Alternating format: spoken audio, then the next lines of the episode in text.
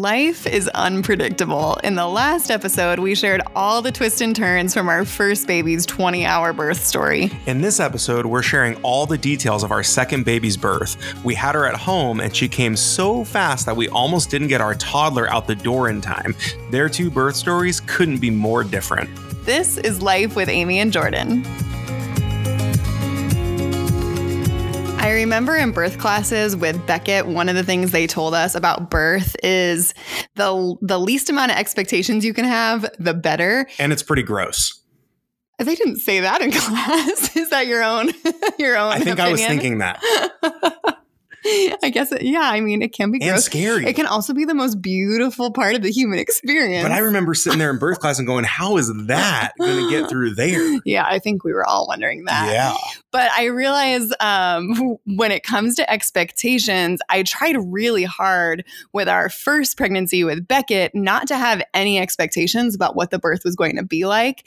But the second time with our second pregnancy with Emily, I didn't realize how many expectations I was placing on things simply from my experience the first time around. So, for example, Beckett came two weeks before his due date. And so I think in my head, I just assumed Emily was also going to come two weeks before her due date. And just like a quick timeout and a pause, uh, we released an episode last week about Beckett's birth story. So we have two children. Beckett is our two year old, Emily is our six week old. And so if you have not had a chance to listen to Beckett's birth story yet, we want to encourage you. Pause this episode right now. Go back and listen to Beckett's birth story because Yes. a lot of the things we're going to talk about in this episode won't make sense unless you've listened to the last episode. Yeah, we're going to reference that one a lot because it's really impossible not to compare the two experiences because they were so vastly different in so many ways. One of the biggest differences going into Emily's birth from Beckett's birth was that we delivered Beckett in a birth center and we'd been planning on doing a home birth with Emily. And we'll do a whole nother episode on why we chose a home birth and all the questions we've had around that. So, with Emily's pregnancy and birth, I was really expecting that she was going to come early, just like her brother. And so I remember the last few weeks coming up to the due date, Jordan and I, every time we went anywhere, we were like, okay, this is going to be the last time we do fill in the blank, right? Like anything. Like this will probably be the last time we go to church or the last time we go out on a breakfast date or the last time we have a date night. And we kept having a lot of quote unquote last times this time because One she did not. time. Any Hamilton fans out Oh there? wow, a little bonus serenade from Hamilton. Thank you for that. Um, we assumed that she was coming early, so we had so many of those quote unquote last times, but then she kept not coming. and so we kept having more quote unquote last times to the point where it was she got she got almost- expensive at the end there. That and- last week, I think we went to brunch every day for a week. Yes, every day we were like, let's go to brunch because this will probably be the last time. And the worst part is that Amy was like getting more and more pregnant. And so when once we were like at the due date and we would be at a breakfast place, you know, a place that we go to regularly, they would come by the table and say, Oh my gosh, when are you due? And Amy would be like, Oh, I was due yesterday. And they were like, Oh my gosh. And then like that's me doing the impression of Amy and the waitress. And then they would bring the bill at the end and they would say, I talked to my manager and we've decided to comp your meal because we probably won't see you again until your baby is born. Congratulations. And we were like, oh my gosh, this is the sweetest thing ever. It's like the sweetest way to start a birth story, right? And And we're like, just this is going to be our birth story. we went to brunch. They comped our meal. Amy went into labor on the way home.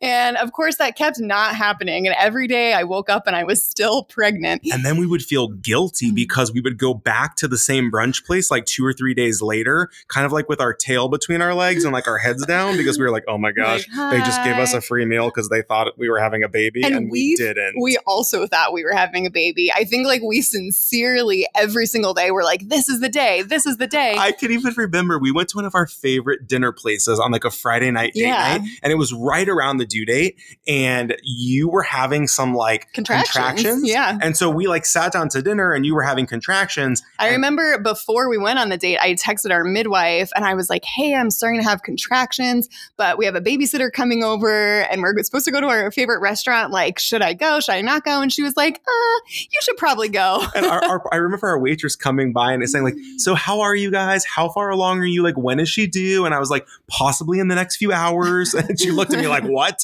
we were like convinced that she was coming that night, and the same thing happened where it was so sweet. The restaurant is one again one of our favorite restaurants that we frequent a lot.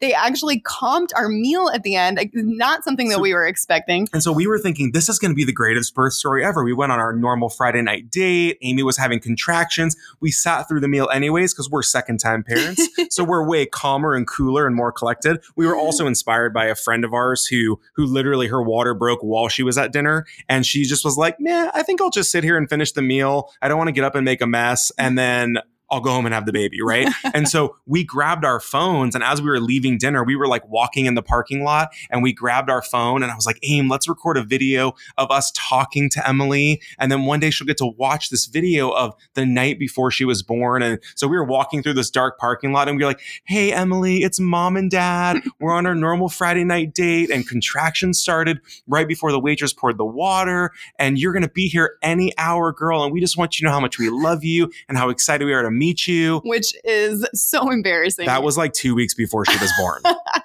so there were and we still have the video. And I think one of the reasons we were so thrown is that if you listen to Beckett's birth story, you know that I never experienced a single contraction before my water fully broke and labor started that way. So this time around, I was getting pretty regular, consistent contractions on many different days before Emily came. And that night at date night was one of the first times it happened where they were coming consistently for hours at a time. And we were like, oh, yes, this is it. And then they just went away. And I think because of that, I felt like a, like a watchman on like a tower, like patrolling, right? Like who's on a patrol because every day for two weeks, Amy was having these contractions. And so I would like, well, and the weirdest part is it wasn't every day. We we get them one. I'd get them one day, right, right. and then the next day there'd be nothing. And So I I'd would come- like clean the house, pack pack Beckett's bag. I was like a Tasmanian devil every, you know, other night for two weeks. I'd spend two or three hours getting everything ready. I actually remember sneaking a cell phone video of Jordan vacuuming our room like frantically at like midnight one night because again I was getting consistent contractions and we were like, "Oh, this is it." And I remember taking the video thinking, "Oh, this will be so funny to show Emily one day." And then of course, that was not her birthday either. so we kept getting like duped over and over and over again, which was a different experience than last time. We never once thought, "This is it" last time.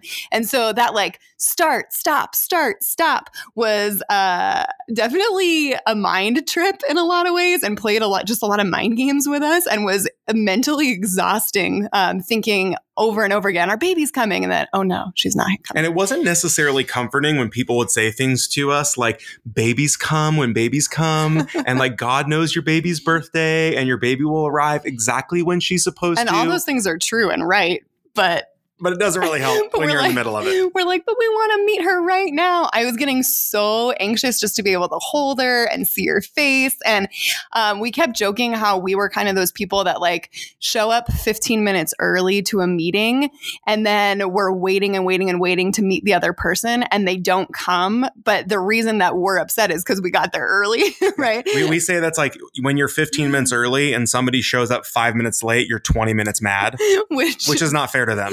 Completely unfair, right? But that and if you're listening to this right now, you know who you are. So you're either like, oh, I know I'm 15 minutes early. I'm always irritated with people. Or you're like, oh my gosh, That's I'm Jordan. always five minutes late. And that's me. I'm always five minutes late. Jordan's always 20 minutes early. So, yeah, you can imagine how that's been in our marriage the last But 10 Whenever years. we sit down to record one of these episodes, I feel like I'm sitting here for an hour waiting for Amy to join me. And she'll be like, wait, I need to go grab something to eat. I need to get a glass of water. I need to go to the bathroom. And then you'll hear me yell down the hall, like, are you having a third child? What's going on in there? Which is, you know, what every wife wants to hear. Mr. Charming over here. Anyway, so those last few weeks was was definitely a mind game in a lot of ways. But one of the benefits of her uh, coming so much quote unquote later than we expected is that I think around 39 weeks ish, I had this like uh, sin- like rush of nesting It was like an come over me. Yeah, it was like Yeah. an urge to nest. And uh, we have a really pretty neutral nursery that we designed for Beckett, where everything is like gray and white and cream. And so the plan was just to put Emily in that nursery because it's very gender neutral, just like baby animals and cream and white and gray. And all of a sudden, around 39 weeks, I was like, I really want to add some pink things to the nursery. And we had the time. So that became our project to pass the time as we would go, we would bring Beckett with us and we'd go to Home Goods or we'd go to at home or, you know, we'd go to different home stores and I picked out like some pink throw pillows and a pink rug and pink, uh, just a couple pink things to make the nursery feel really girly. So, like looking back, I'm glad that she waited a little longer because we definitely would not have gotten that done if But- she came when I thought she was going to come. But in those final weeks, you definitely think every day, like no matter where you are, is this going to be part of our birth story? Like we're at Home Goods shopping for pink pillows, and I'm thinking to myself, you know, I'm watching Amy from 20 feet away while I'm shopping for something else, and I'm thinking, is her water going to break any minute? And this is going to be part of our birth story. And you kind of evaluate, right? Like certain places, you're like, this would be a great place to start a birth story. Other places, you're like, I really hope to God our birth story doesn't start here. and we're not the ones that end up on the news like baby gives birth in chick-fil-a although i heard that that baby gets free chicken nuggets for life And so. I feel like Chick fil A, like if you're going to give birth in a fast food restaurant, Chick fil A is probably the cleanest one. I mean, they do a nice job. and they would probably be like my pleasure at the end of Yeah, like and they always have you. that like really sweet, like uh, worship music Yeah. playing. It's like the string and piano That's version true. of worship music. So if I had to choose a fast food restaurant to give birth, that's in, about as close to a home birth as you get, I think, in, in the fast food world. it would for sure be Chick Fil A. Um, anyway, Plus, a lot of people at Chick fil A have had multiple kids. So if you're a midwife or, you know, couldn't get there in time, you probably got somebody in that Chick fil A who's delivered a baby themselves or for a friend. yeah, I mean, it sounds like an ideal setup, really. We'll continue to talk more about that in just a minute. But first, do you love taking photos but wonder why yours don't look like the ones you see online? What if we told you there was a free online photography class that would help you fix that? We're Amy and Jordan, and along with hosting this show, we're professional photographers who help people take better pictures. We created a free online photography class where you'll learn three easy pro tricks that will help you start taking better photos this week. To reserve your free seat, just head to amyandjordan.com slash class to choose a date and time that works for your schedule. Again, that's amyandjordan.com slash class. We're so excited to share three of our favorite pro secrets that will help you start taking better photos this week. We can't wait to see you in class. Now back to the episode. When I first found out that I was pregnant with Emily, I uh, immediately started praying really specific prayers about my labor specifically, um, mostly because of all my experiences with Beckett. And I uh, had kind of like a list of like, okay, God, like, I know that you care about the small details of my life. And I know that these things, in the grand scheme of things, might not be earth shattering or world changing, but they would mean so much to me if these things are possible. And, you know, at the end of the day, like your will, not my will. But if, if you're interested, here are some of the things that I would love for this birth the second time around. And so some of the things that I prayed specifically for is one, I prayed that I would get to sleep before labor began because, as you know, with Beckett's story, uh, my water broke at 10:45 at night, and so I was exhausted starting labor because I hadn't slept in so long. And then I think it, by the time Beckett was born, I'd been awake for about 40 hours and it was just brutal. Um, so that was one of my prayers this time around was like, Lord, if it doesn't make a difference to you, if I could get a good night's sleep first, that would be wonderful. Um, another one of my specific prayers is that my contractions would begin before my water broke this time. Um, again, last time with Beckett, my water broke first, which actually only happens about 15% of the time um, that women go into labor. And so I really wanted to know what it was like to experience contractions with my water intact as opposed to it breaking right away because when your water breaks you lose that extra like layer of lubricant and when your water um, stays intact it can actually help the baby move into the most optimal position It's a little more like a slip and slide. uh, I don't think I would go that far. Spoken like someone who's never had a baby come out of their body. if only I could describe it like a slip and slide. Um, but although I'm like turning red, I don't know. I'm glad there's not video on this. I'm totally turning red. Um, but anyway, when your water is intact, it helps your baby move into a position to get the baby out faster. And so that was one of my specific prayers too is Lord, I would love to have my water stay intact and contractions to begin on their own. Um, and then this was like really silly, and only you photographers out there would even understand this. But I was like, also, it would just be awesome to have my baby born during the daylight, like because we are planning on having birth photos taken, and all my fellow photographers out there know how much prettier photos are in natural light. And I thought, oh my gosh, to have my first few shots of my daughter in natural light would just be so special. Which again, like these are not um, life changing things by any means, but just like little details that I was like, I know that you know these are tiny small details and the most important thing, of course, is just a healthy baby, right? That was my number one prayer was, Lord, please, a healthy, smooth delivery, um, keeping both me and the baby safe. But that was kind of like my dream list of things that, like, oh, if it could be this way, it would make such a difference from last time. Yeah. And one thing we were talking about as we were preparing for this episode is this idea that Amy and I don't believe God is like a genie. No. in the sense that you just get to throw up all your specific prayer requests and that he is like somehow bound to to answer them exactly how you want them answered every single time. Definitely we really not. believe that our relationship uh, with our heavenly father is really similar to the way that you know beckett interacts with us as his earthly parents and what i mean by that is there are so many times where beckett our two-year-old makes very clear exactly what he wants Very when he wants it in the way he wants it. And sometimes we grant that when we think it's in his best interests. And sometimes we don't grant it when we think it's in his best interest. And what I mean by that is if Beckett comes to us at seven o'clock at night when we're getting ready for bed and he's like, Mama, Dada, popsicle, mango, his favorite flavor is mango, or like Mama, Dada, and he wants something sweet. Most of the time, Amy and I, because we love Beckett and because we're his parents and because we have a bigger perspective than Beckett, Beckett's specific kind of narrow uh, perspective in that moment, the lens he's viewing the world through is I just want this specific thing because I want it, because he can't see the consequences of him getting that mango popsicle right before bed. He's going to get a sugar rush. He's not going to sleep as well. There's going to be conflict between us and him trying to get him to fall asleep. His stomach might hurt in the middle of the night, right? There are all these consequences that as parents, we can look at our toddlers or our kids of any age and say, I love you too much to give you the thing that you want because you don't know what the consequence is going to be if you get the thing you want. And so instead of saying no to Beckett, we say not now. And we really mm-hmm. believe that when it comes to our prayer life, when it comes to your prayer life, if you're somebody who prays, that we really believe that a lot of times God isn't saying no, he's just saying not now. And so when we were praying for those specific things for Emily's birth and her birth story, we also prayed them with what we call palms down, meaning we mm-hmm. were asking God for those things. But if God didn't give us those things that we asked for and we wanted, it didn't mean he wasn't listening. It doesn't mean that he doesn't care.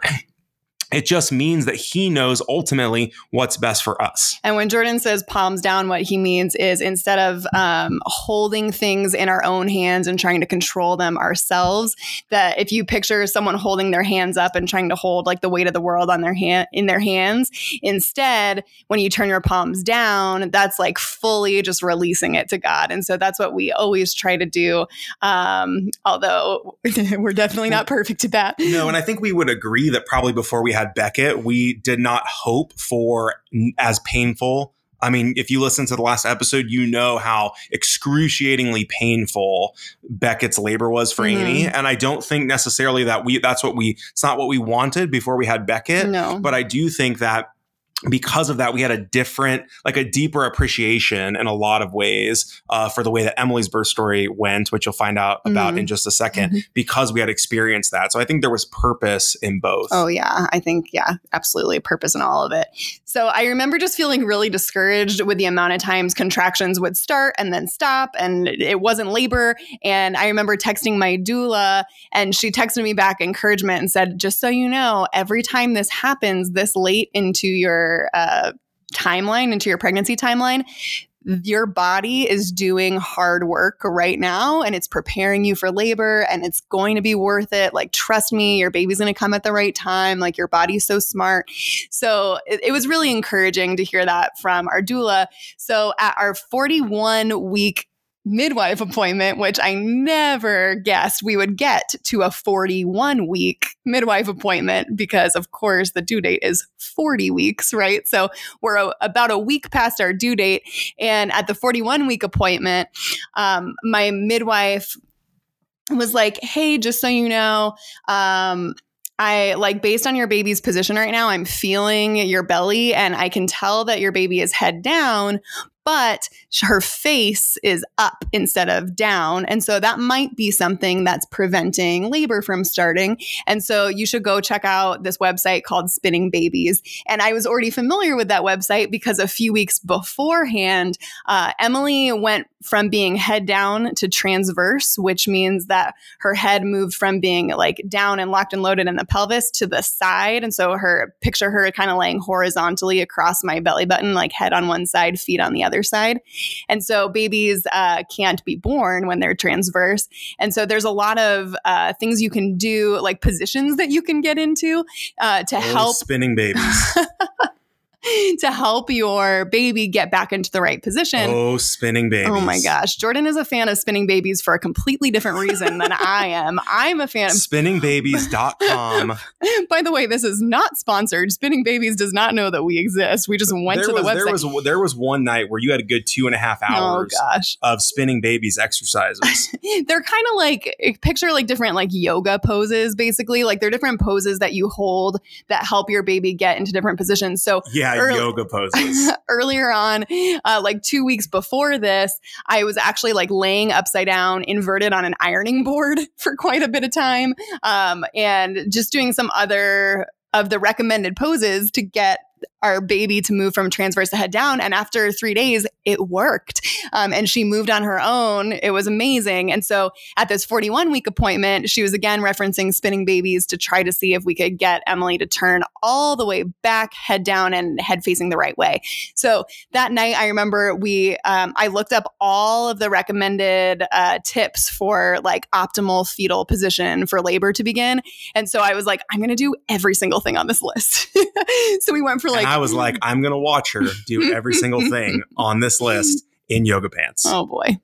I mean, Amy wearing yoga pants. To be clear, this, I was not wearing yoga pants. This is like a whole episode where I'm just going to be like red the whole time we're recording it. And it makes me thankful that this is a podcast and not a video. I mean, I just think that this episode couldn't be more perfectly timed, though, because you get the benefit of there are going to be a lot of babies born in December. Because as we're recording this, everybody's everybody in America is quarantined. That's and so true. they are predicting the great baby boom sometime around December of this year. Someone so, else might need spinning babies. Well, you can use spinning babies to, to make a baby. Oh, boy. And you okay. can use spinning babies to deliver a baby. So moving on. Anyway, the night before Emily was born, I ended up doing everything uh, recommended on the list. So it was like hours of spinning babies positions, um, much to Jordan's delight. I'm rolling my eyes if you can't tell. Uh, the next morning, I woke up, went to the bathroom, and discovered that I had lost my mucus plug. And I was like, oh, this is good progress. This is something. So that was about 5 a.m. the next morning. Yeah, right? uh huh, ish. Yep. And then I was sleeping. That's why I'm asking. yeah. Jordan's like, oh, I wasn't aware. I'm only part of this birth story. Um, and thankfully, Beckett, our toddler, was still asleep. So I went back to bed. Jordan was still asleep. Beckett was asleep. It's a good thing Beckett wasn't awake when you lost your mucus plug because I could have seen you being like, Jordan, I just lost my mucus plug. And Beckett would be like, find it, find it. Because whenever we lose anything, Beckett says, find it, find it. That's true. Like, you can't find it, buddy. It's gone. So Jordan ended up getting Beckett out of his bed at the normal time, brought him downstairs, and we had a really normal morning um, because I wasn't showing, aside from the mucus plug, I wasn't showing any other signs. I wasn't getting any contractions. And remember, I've been getting contractions for like two weeks. So even if I had, I wouldn't have even been thinking it was a big deal at this point. Um, so we had our normal morning that we always do. Beckett snuggled in next to me. We were reading his favorite books in bed. And then we went to go make breakfast in the kitchen. Jordan was making breakfast and I was setting, you know, Beckett Beckett up in his little high chair and just having a conversation with Beckett.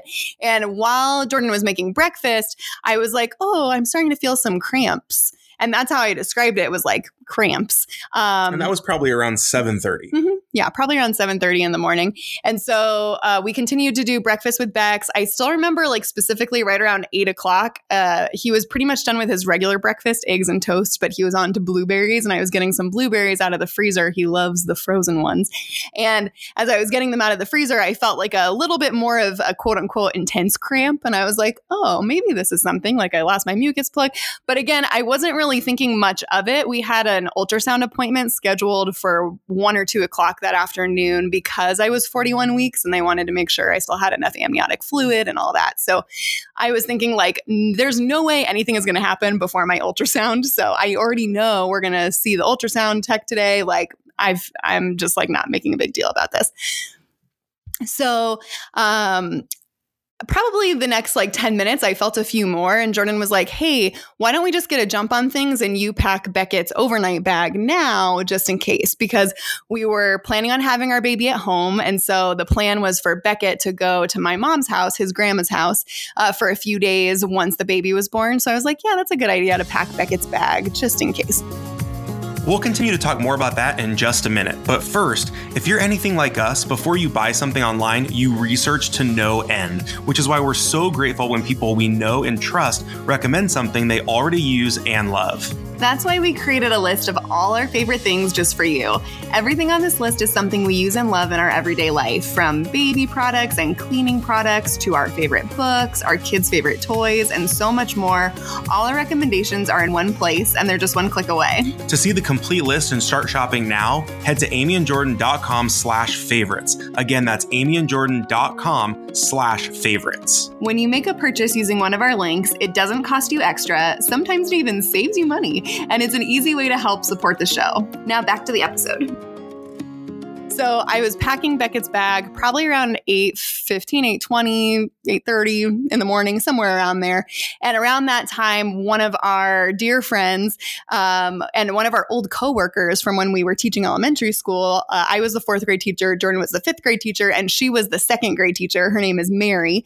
And Mary um, is one of our dear friends. Like, a, we really consider her one of our best friends. She is one of our best friends, and yeah. she is BA, okay? she is so BA. I'm just saying, like, I don't even care. Like for me, age is a number. Mary's probably 75 and she is so awesome. I think she's cooler than most 25 year olds. She is. When we were like 22, 23 teaching elementary school, she had us over to her house and taught us how to play Mexican train domino game. We spent a lot of Friday nights playing, playing dominoes. Playing dominoes and, and, we loved it. it she so is fun. awesome. Mary, if you're listening right now, we love you. so Mary came over because she was going to be watching Beckett that day so we could get a few hours of work done. And I remember packing Beckett's bag in the master bedroom and hearing Jordan opened the door greeting Mary. And he was like, I don't know. Amy might be in labor. We'll just let you know. That's what he said to Mary. And she was like, oh, okay. So I was like packing Beckett's bag. And then the quote unquote cramp was starting to feel much more like a contraction. And I was like, oh, and I would kind of stop for a second while I was packing the bag, like wait for the contraction to end and then keep packing his bag. So when Mary arrived, you know, around 8:30, I was, you know, I greeted her, she took Beckett, they went upstairs, and I remember walking back toward our master bedroom and I walked walked into our master bedroom and I looked to my left and in the bathroom, Amy was with with her right hand holding onto her stomach and her left hand she was like bracing herself and leaning over the sink. And I was thinking, okay, this, this looks like labor. um, and yeah, pretty quickly the contractions were getting more and more intense. Probably by eight, I would say probably like, like by nine o'clock. By nine o'clock, I was like breathing very heavily through the contractions, starting to kind of moan and groan. And mind you, our labor with Beckett was 20 hours. Um, it was really 22 or 23 after the water broke, but it was like 20 hours of really intense active contractions. So I was thinking like we're at the very beginning. And they had thing. told us, you know, for the average labor for a first time mom is about 20 hours. Mm-hmm. And then the second baby is usually half, half, that. So whatever your first labor is, your second on average is half. So we were thinking, okay, Beckett was 20 this is probably mm. 10. It's only like eight o'clock, you know, eight, nine o'clock in the morning. So we're probably looking at like in a late, late, late afternoon. Yeah. Or maybe, maybe tomorrow. Tomorrow. Like we just. how wrong were we? We were so wrong. Um, the contractions started getting so intense. And this time was really different than last time, where every time I felt a contraction, I had like this really strong urge I, this probably I don't know. It might be TMI, it might be embarrassing, but that's kind of what birth is. What I Um, love about this this uh, podcast is that Amy always like qualifies her TMIs. She'll be like, "This might be TMI," and then she says something that's like G rated or maybe PG, and I just come out of the gates with with PG thirteen. Jordan lives in TMI. TMI is too much information, right? Jordan kind of lives in that TMI world. Um, but I, at, through every contraction, I had like this really strong urge to sit on the toilet, like right on the edge of the toilet. And looking back, I remember reading in Spinning Babies uh, on their website. They have so much great information. Again, this is not sponsored Yeah, by they them. do. Um, but one of the things that I learned on that website is that when you're when you're seated in a position like you would be on a toilet, where your your knees are kind of up a little bit, but your hips are above your knees, it actually is an optimal position for your baby to get down where your baby needs to go in order to get out. And so that must have been what was happening, but I wasn't really thinking about it. I was just thinking, I need to sit right here. And that was probably like nine, like the nine to nine thirty Mhm. time frame, because I remember really specifically after I walked by and you were kind of bracing yourself, you had kind of, I had kind of asked you, I'm like, do you want me to start the bath water? Like, do you want me to get a bath going Oh, for yeah. you? Because a lot of people who have, you know, births at home or, you know, in a birth center or in a birth center inside of a hospital, a lot of women really love the feeling of being in water because it kind of takes some of the weight and the pressure Mhm. off. It was one of my favorite ways to experience contract. I mean, if if there's ever a favorite way to experience a contraction, One of they're my all favorite awful. ways to experience breathing fire. yeah, for One of my favorite ways to experience walking on shards of glass. but being in the tub um, with Beckett's labor was really uh, the most relaxing type of contraction. To but yeah, it was like experience. nine nine thirty, and I was like, "Do you want me to run the bath?" And you were like, "No, I just feel like I need to sit on the toilet." And I was like, "Okay." So Amy went and sat on the toilet, and then all of a sudden, it kind of clicked. Like around nine to nine thirty, it kind of clicked in my brain. Like, "Oh my gosh, I think it was right around the time I yelled, "Bring a trash can!" bring it!" Yeah, I, I heard "Bring a trash can," and I ran in, and poor Amy is sitting on the toilet. And this might actually be TMI, but she's sitting on. No, let's be real. There's no such thing. she's sitting on the toilet and is now like vomiting, Vomiting. into a trash can while she's sitting on the toilet. And that was when it finally clicked in my like primal ape man brain. oh my gosh, something is happening because I remember really distinctly from Beckett's birth story that that for Amy vomiting was like this precursor to getting ready to have the baby. And so all of a sudden I was like oh my gosh okay it's 9:30 Amy's vomiting holy moly. We thought we were going to have all the time in the world. We might have waited too long. And all of a sudden I like furiously like you know furiously frantically, and furiously probably fired off a text to Amy's mom to grandma that was basically like, uh, you need to come right now. Because originally I had texted her being like, uh, I'll keep you posted sometime today. And I finally texted her and I was like, you need to come right now. And I texted our doula The and best said, way to describe Jordan is Tasmanian Devil. You know that old like Looney Tunes cartoon? That's what Jordan looked like running around her house, like the Tasmanian Devil. I just was breathing so hard. My heart was racing. All of a sudden, I was like, oh my gosh, my wife is sitting on the toilet and vomiting into a trash can. And like, I'm afraid it's going to be one of those like TLC shows where all of a sudden she's going to have the baby on the toilet. and I have been prepared for weeks and weeks and weeks. And now, God has a great sense of humor because he caught me off guard. So I'm like trying to get grandma over. I texted our doula. I did not even text our midwife. That is how frantic I was. Thank God our doula texted our midwife. Yeah. And all of a sudden, I was thinking, oh my gosh, I have to leave Amy by herself vomiting on the toilet because I've got to get our bed ready. And I did not think I was going to be in a rush because I thought we would have be this slow build up to labor. And no, it was like whoosh. And so I all of a sudden ran into our master bedroom, stripped the sheets off the bed, went and threw those in the wash because I knew once the baby was here, we'd want to put our our actual sheets back on. I went and, and got the shower liners. Part of having a home birth is you put shower liners down on your mattress and then you put two fitted sheets on top. So that way there's literally no mess to clean up. And they're two fitted sheets that you plan on throwing away anyway. Anyways. So we got them like specifically for birth. So it was like Jordan was like trying to prep the bed really fast while our doula was on the way. And I was so relieved when our doula got there because with Beckett's labor, Jordan was never left my side. Like he was supporting me every second of every contraction for the entire thing. And I totally abandoned you on this and one. this time I was totally abandoned because he had too many other jobs to do. He was like getting the bed ready and then trying to get Beckett out the door in time. And so That's the funny thing too in hindsight is the juxtaposition between like you're on the toilet vomiting, I'm running around like Tasmanian devil, and Beckett is just upstairs in his playroom. he has no idea. with one of his favorite people, Miss Mary, and they're just like coloring and hanging out.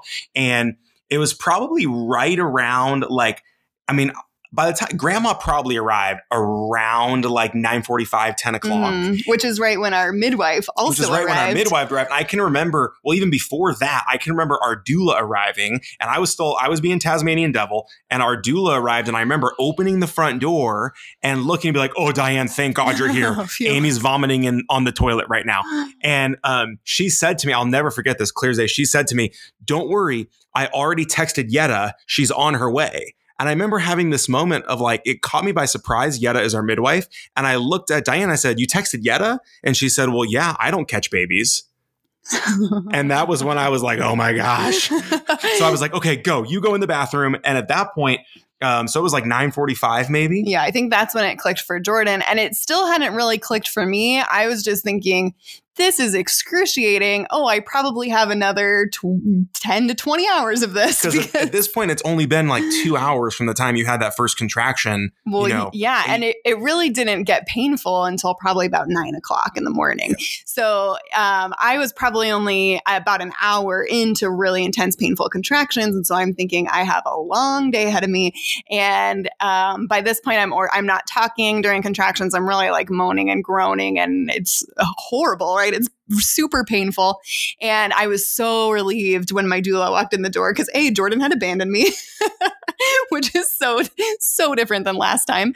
Um, so it was so nice to see her, and she just has such a calming presence. And she was with us for our first birth too, so it was just like oh, such our a poor relief. doula, she had the, if you listen to the last episode, you know that our doula had the honor of holding Amy's throw up bucket in the back of the car during Beckett's labor. And it was like deja vu. She got to hold the throw up bucket again. yes, for Amy. We love But- you, Diane. So now we're like around 10 o'clock, okay? And so our doula's in with Amy. I'm still finishing, I'm kind of wrapping up being Tasmanian devil. Around 10 o'clock, our midwife also arrives.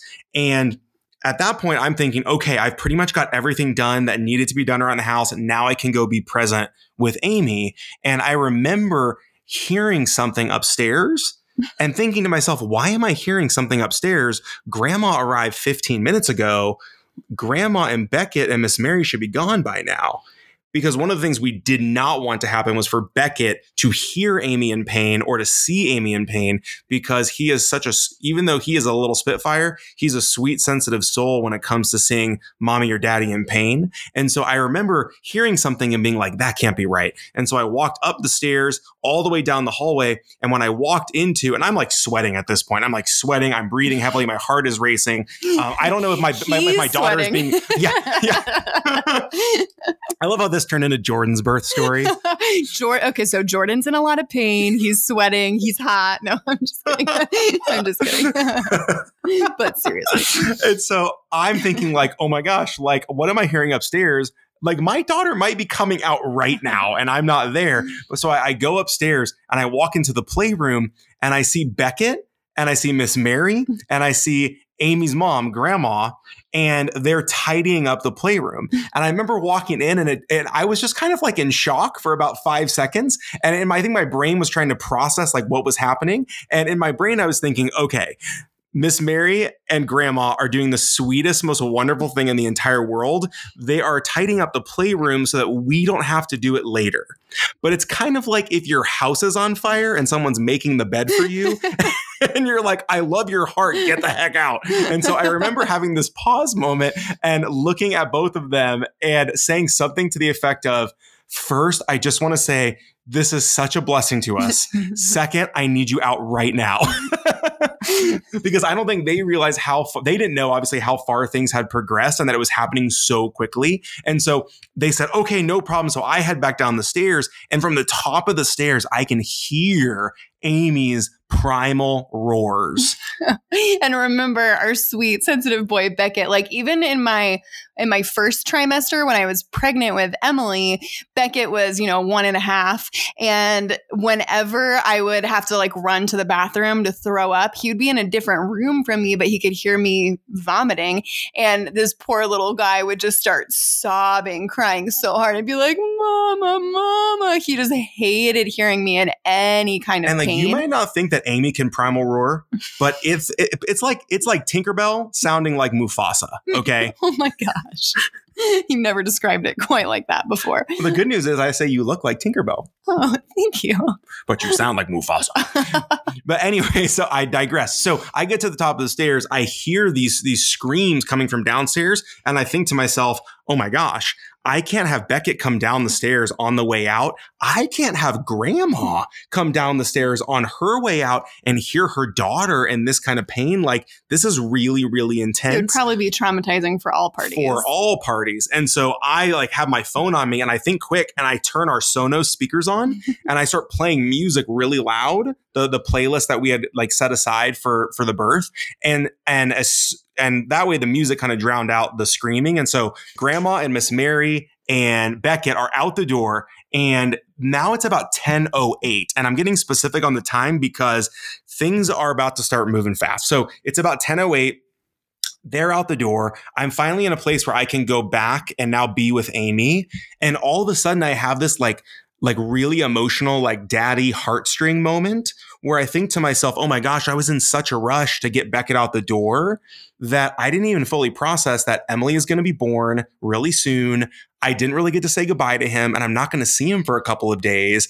And like frantically like it was like a mo- scene from a movie or something. I like like throw open the front door and like run out to the driveway hoping I can catch their car before it takes off.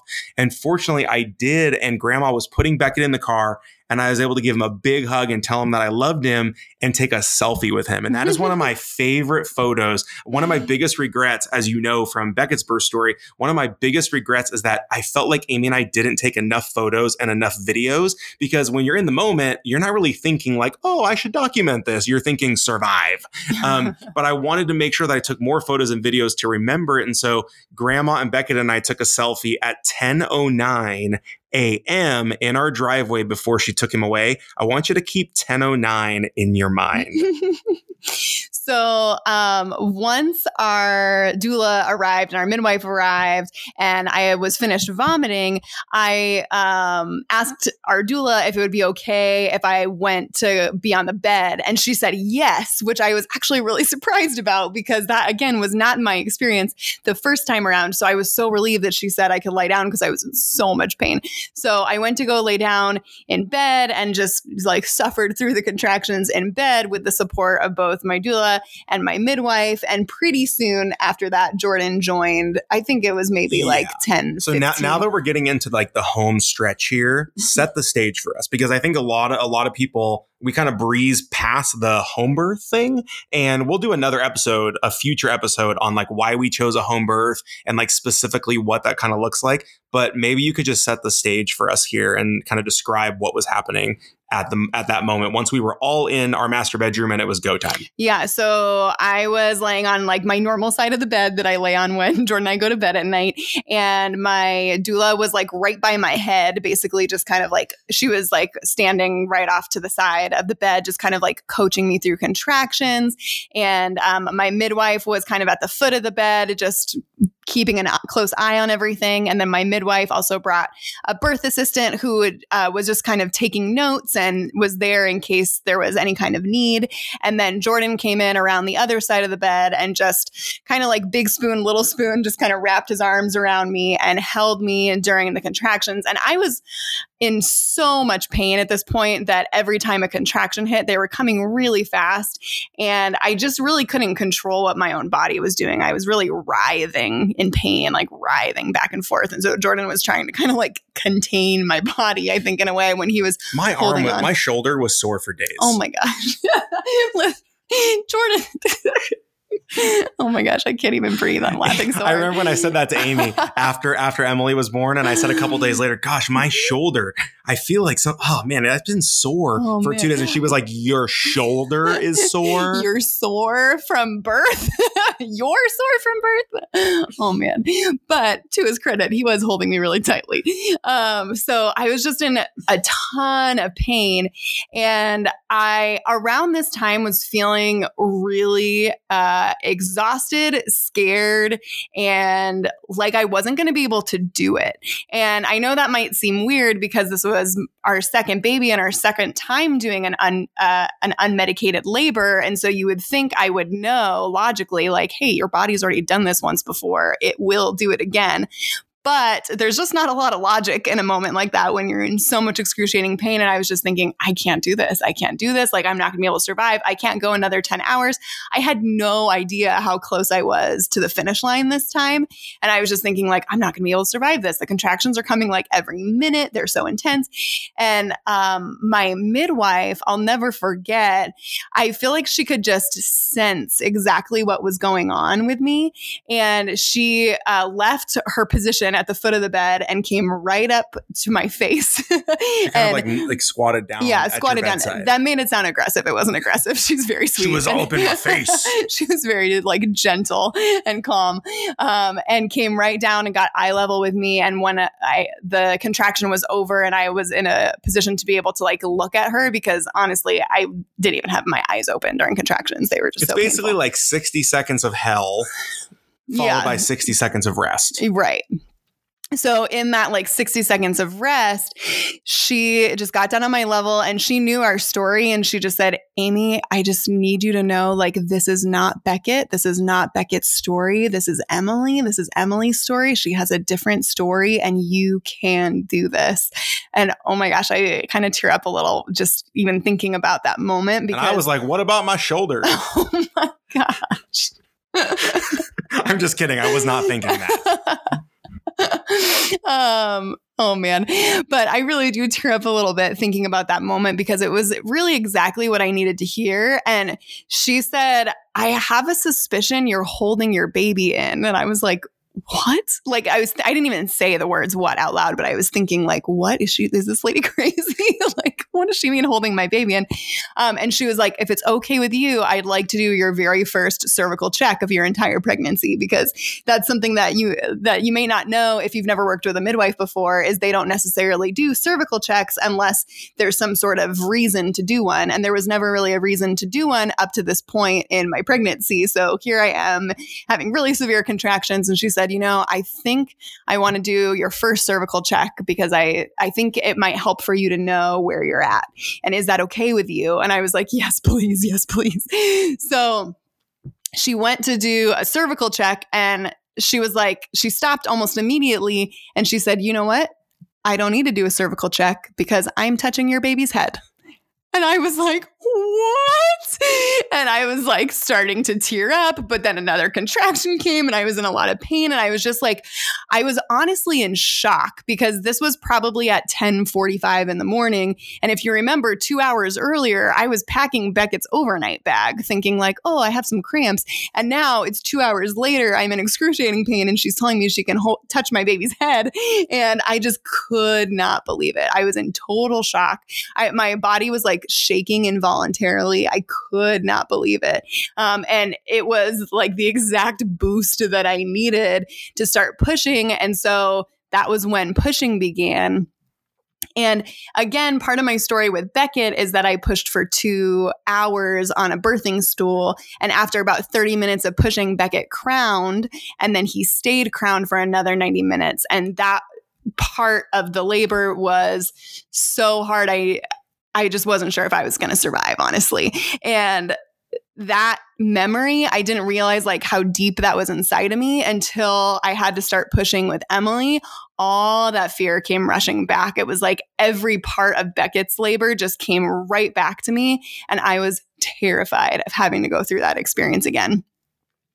So once I started pushing, um, I I was starting to feel defeated pretty quickly because I was reliving my past experience and i never even really just dis- like never really thought or processed that any part of my birth was traumatic in any way with beckett because i was just so thankful that i got a healthy baby out in the end and i I just hadn't really processed it processed it until that very minute when I'm pushing Emily out. And so there was a moment probably after like 10, I don't know, maybe 20 after 20 minutes of pushing i'm not exactly sure when it was. Um i just sometime around probably 11 o'clock. Yeah so, maybe yeah, around 11 probably after like maybe 10 or 15 minutes of pushing you were probably pushing like you were like resting for 60 seconds pretty and then you would mm. push for 60 seconds and in a 60 second cycle you would get two or three pushes. Yeah. And you would push and kind of hold during the contraction for like 10 yeah. seconds and then push and hold for 10 seconds and push and hold for 10 seconds um, and then it would go away and then you'd rest for 60 so yeah it was probably 10 or 15 minutes. Mm. yeah. And so having that uh, that line in my head from my midwife like this is not beckett's story this is emily's story that was so encouraging. And in that moment of so much pain i just cried out loud uh, a prayer and it was probably only a few words was really all i could get out but i was just praying that god would help take away this pain and help me meet my baby. And right after i prayed that prayer it was like my whole body went from holding all this pain and tension to just like completely relaxing. And the room got completely quiet and it's the only time during the whole labor because the whole labor felt really kind of like chaotic and crazy.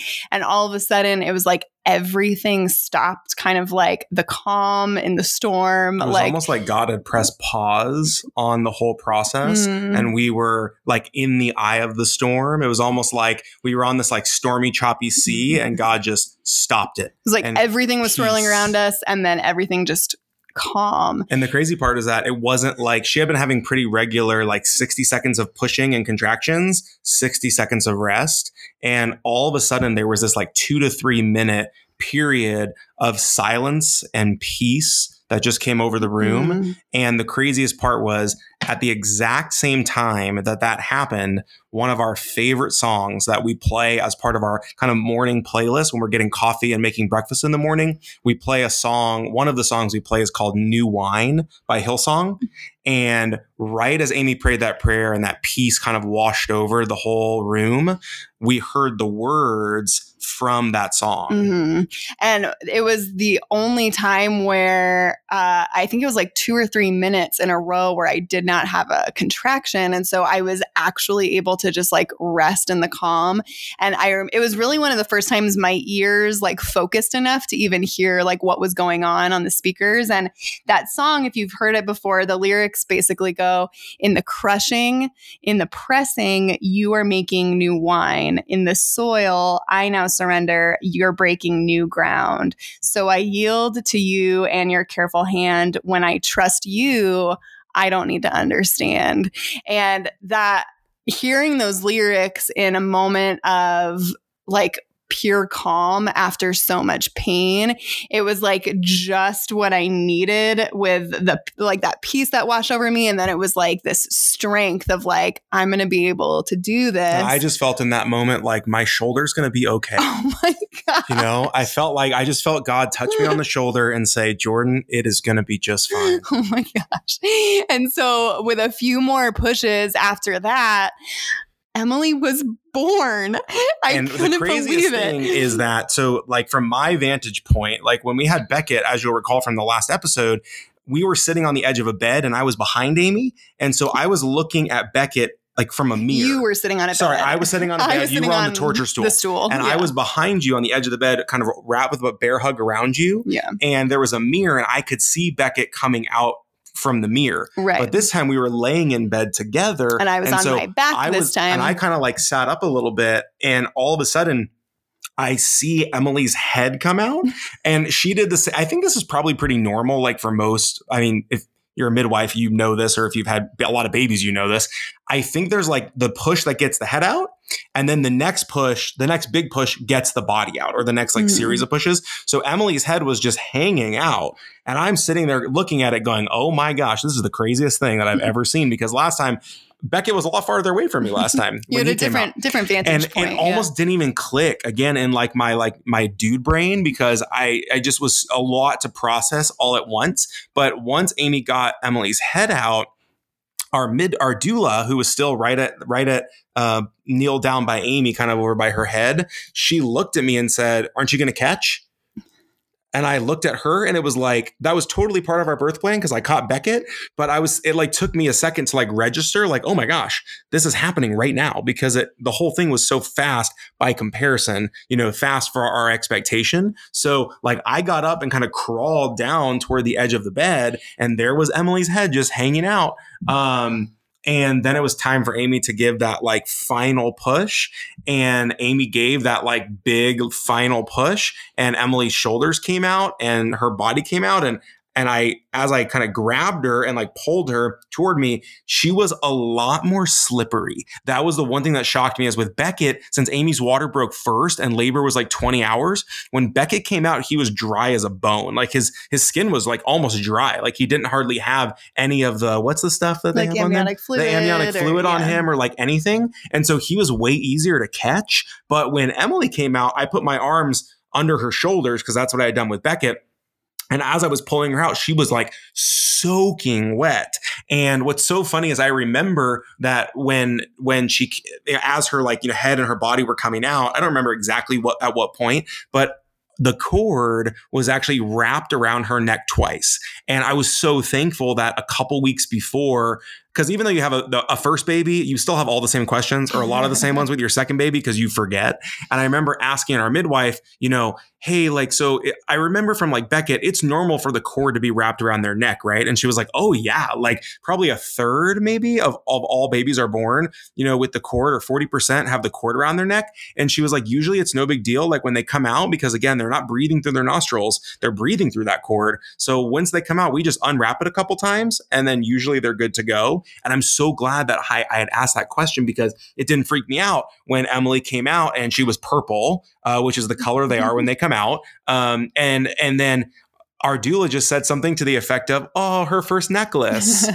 and she said it like that so So sweetly and sweetly. calmly. And so we weren't panicked at all. No. And our, our Um, midwife grabbed the cord and unwrapped the cord twice and then helped me like lift Emily out.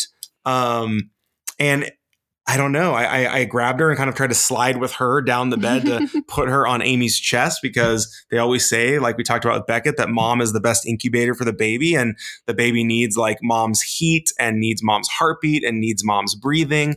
Um, and what's so crazy, I guess, like for me, anyways, is you know, Amy and I had had like a lot of discussions like prior to Emily being born. Like, and I'm not saying one way or the other. I'm just throwing this out there. We had had like discussions about like, don't know what are we gonna have two say. kids? Are we gonna have more oh. kids? Oh. and a really good friend of ours had said, you know, when we had our second baby, like we knew we weren't done. But as soon as our third baby was born, like in that moment, we both just had this peace that we were done.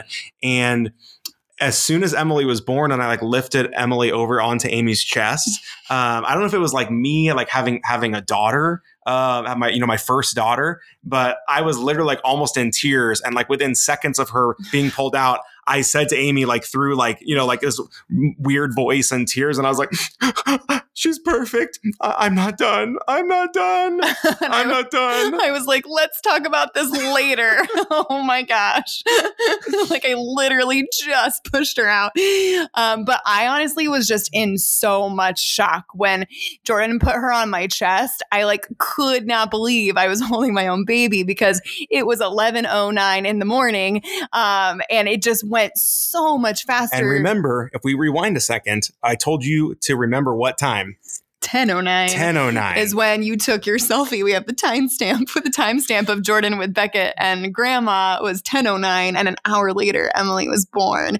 And it was just again like this feeling of like pure love and relief and emotion. I was crying and saying, My baby, all over again, just like last time. And I remember wondering when I was pregnant, like, is this really going to be as special? Um, I've already had one baby. Is it going to be special to have another one? And it turns out, yes, it is very special to have another baby. Um, I was just. It, it, I'm speechless. I don't even know how to really describe it, but I was just feeling so much love, so much relief, and honestly, so much shock like, so much shock this time. Um, and just holding her on my chest and being like, I can't believe this just happened. Like, I can't believe I did it. And now Jordan wants another baby. um, but when I think back to all the specific prayers that I prayed, I can't even believe like how beautifully every single one of those prayers was answered.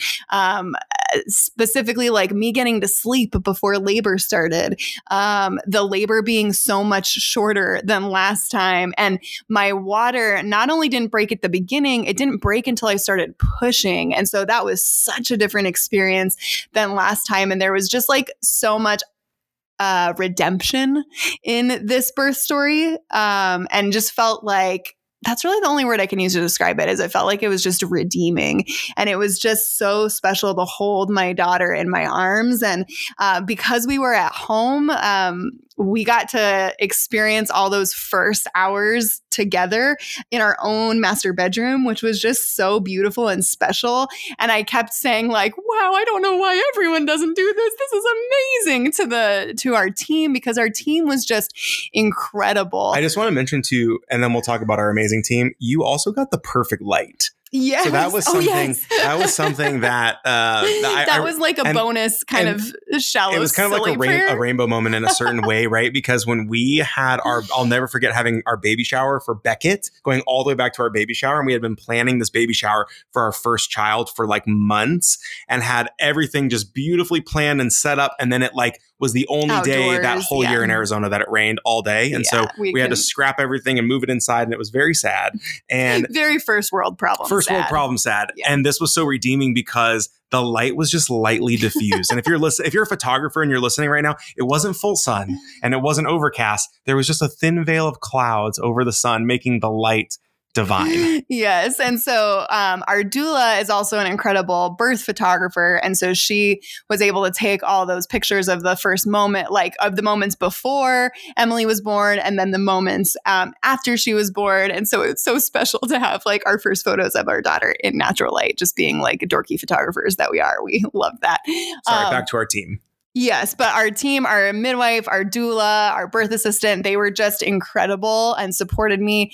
It, it was so cool because I never like once like spoke a need out loud and yet they anticipated all of my needs and supported me um, through it all in such a beautiful way and i just have so much respect for that whole profession and we can talk more about that in another episode just like why i i truly loved home birth so much. It was just like such a beautiful redeeming experience and honestly like getting to take a shower in my own shower after and put on my own clothes get in my own bed and jordan could go to our own fridge and get food out of the fridge and um, a few hours later like after they done the testing and after they made sure that everything was okay and I was good and she was good and everything was good and they left, then it was just Jordan and me in our house with our baby. We didn't have to load her up in a car. We didn't have to go anywhere. And it was just like this beautiful way to start um, our family is a family of four, even though we, of course, were missing our one piece, our Beckett. Um, but it was so nice to have that time, just the three of us, to like get a get adjusted and acquainted, and have time to like process all of it, and just like thank God for everything that He had provided for us. Thank you for listening to Life with Amy and Jordan. If this episode was helpful to you, we'd love for you to leave us a review. And if it wasn't, please don't. but seriously, a review from you will help us reach more awesome people like you. To get the newest episode as soon as it's available, hit the subscribe button.